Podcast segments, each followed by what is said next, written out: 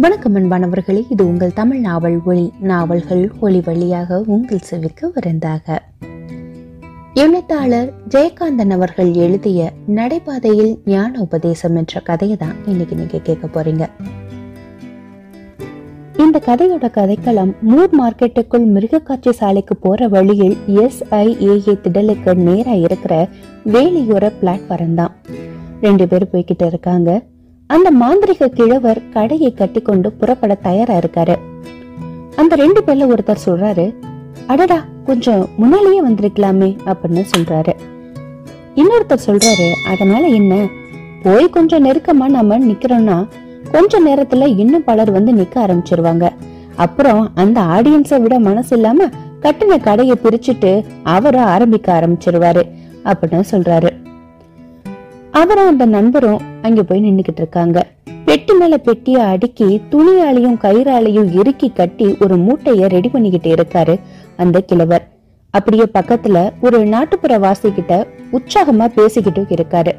அவரோட பேச்சுல பல இடங்கள்ல குரில் நெடில் வித்தியாசம் இல்லாம எல்லா வார்த்தைகளும் நீண்டுகிட்டும் குட்டையாவும் ஒழிச்சுக்கிட்டே இருக்கு. மந்திர மாயை எல்லாம் ஒரு பக்கம் தள்ளியா? வாக்கு சுத்தம் ஓணும். சுத்தமான வாக்குதான் மந்திரம். சொல்லுதான் என் நெருப்பு. மனசு சுத்தமா இருக்கணும். கெட்ட நினைப்பு இவனை அழிச்சிடணும் அவனை உயிச்சிடணும்னு நினைக்கிற மனசு இருக்கே. அதுதான் என் சைத்தான். சைத்தான் இங்க கீராயா இங்க வேற எங்க கீரான் மானத்துல இல்ல. சைத்தான் இங்கதான் கீரான் ஆண்டவன் இங்கதான் கீரான் நல்ல நினைப்பு ஆண்டவன் கெட்ட நினைப்பு சைத்தான். என்று மார்பில் தட்டி நெஞ்சை உணர்த்துகிறார்.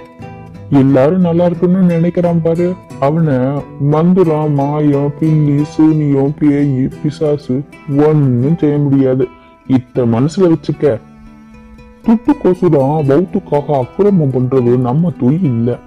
எதுவோ தமசுக்காக மந்திரம் மாயம் எல்லாம். தொழில மருந்து கொடுக்கறது ஆனா மருந்து செய்யறதுக்கு துட்டு போகணும்பா அந்த மருந்து தெருவுல விளையுதுன்னு நினைச்சியா? அபூர்வமான மூலிகைங்க வேறுங்க மஸ்தான சரக்குங்க. எல்லாம் சேர்த்து உடம்ப கசக்கி பாடுபட்டு செய்யறது இந்த மருந்து. நோவுன்னு வந்துட்டா துட்ட பார்க்கலாமா? வருவா வருவான்னு இருபது ஊசி போட்டுக்கின்னு நோவை வச்சுக்கின்னே இருக்காங்க. பத்து ரூபா பத்து ரூபான்னு ரெண்டு ஊசி போட்டுக்கின்னா நோவு ஓடுது. அத நினைச்சு பாக்குறது இல்லப்பா. அந்த காலத்துல துறைகளுக்கும் நவாப்புங்களுக்கும் மருந்து கொடுத்து வித்த காமிச்சு மெடல்லாம் வாங்கியிருக்கேன். செட்டிநாட்டு பக்கம் எல்லாம் போயிருக்கேன். அப்பெல்லாம் இந்த பாபாவுக்கு ரொம்ப மரியாதை அந்த சைடுல அப்பெல்லாம் வெள்ளக்கார துறைங்க அள்ளி கொடுப்பாங்க. எண்ணி கொடுக்கிற பைத்தியமே கிடையாது. இப்பதான் நம்ம மாதிரி தாடி வச்சுக்கின்னு கால்ல செருப்பு இல்லாம வெள்ளக்கார துறைங்க பிச்சைக்காரங்க மாதிரி இங்க சுத்துறாங்க. இங்கே அவர் குறிப்பிடுவது நாமெல்லாம் ஹிப்பிஸ் என்று சொல்கிறோமே அவர்களை. நாம்பல் செகத்ராபாத் பூனே பம்பாய் கான்பூர் எல்லாம் சுத்தினவன் தான் அந்த காலத்துல ரெண்டு கோழி இருபது ரொட்டி துண்ணுவேன் இப்பதான் சோத்துக்கே தாளம் போடுது.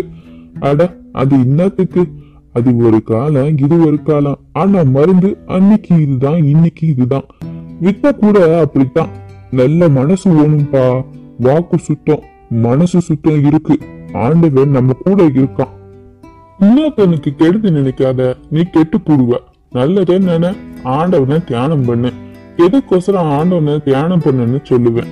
ஆண்டவனுக்கு மேல ஏதாச்சும் லாபம் வருது? இல்லடா இல்ல. உனக்கு தான் லாபம் வருது. கெட்ட விஷயங்களை நினைக்கிறதுக்கு நீ யோசனை பண்ண மாட்ட. ஆண்டவனை நினைச்சுக்கிட்டுதானா? மேலையும் கீழையும் பார்த்துக்கின்னு யோசனை பண்ற. எல்லாத்துக்கும் நல்ல மனசு ஓணும். சரிப்பா நாயாவது வெயில் போட்டு ஜோராக்கிது கைதாப்பட்டிக்கு போகணும். நான் வரேன்ப்பா. ஆமா நீ எப்போ ஊருக்கு போற? என்று அந்த நாட்டுப்புறத்து கஸ்டமரை பார்த்து அந்த பாபா விசாரிக்கிறாரு. சாயங்காலம் ஆகும் அப்படின்னு சொல்றாரு அந்த கஸ்டமரும் சரி போற வழியில சைதாப்பேட்டையில தான் என்னுடைய வீடு இருக்கு. அங்க வந்து பாரு மருந்து தயார் பண்ணி வச்சிருக்கேன் வாங்கிட்டு போ அப்படின்னு சொல்றாரு. அந்த கஸ்டமர் தலைய சொரிஞ்சுக்கிட்டு சிரிச்சுக்கிட்டே நிக்கிறாரு. என்னப்பா காசு கொண்டு வரலையா? இங்க காசுன்னு சொல்ல மாட்டாங்க துட்டுன்னு சொல்லுவாங்க. அதனால துட்டு கொண்டு வரலையா அப்படின்னு கேக்குறாரு பாபா. அவரும் வந்து பல்ல கட்டிட்டே நிக்கிறாரு. சரி துட்டு கிடக்குது துட்டு. மருந்து வாங்கிட்டு போ. நோய் இருக்கும் போதுதான் மருந்து கொடுக்க முடியும். துட்டு இருக்கிறப்ப நான் உன்கிட்ட துட்டு வாங்கிக்கிறேன்.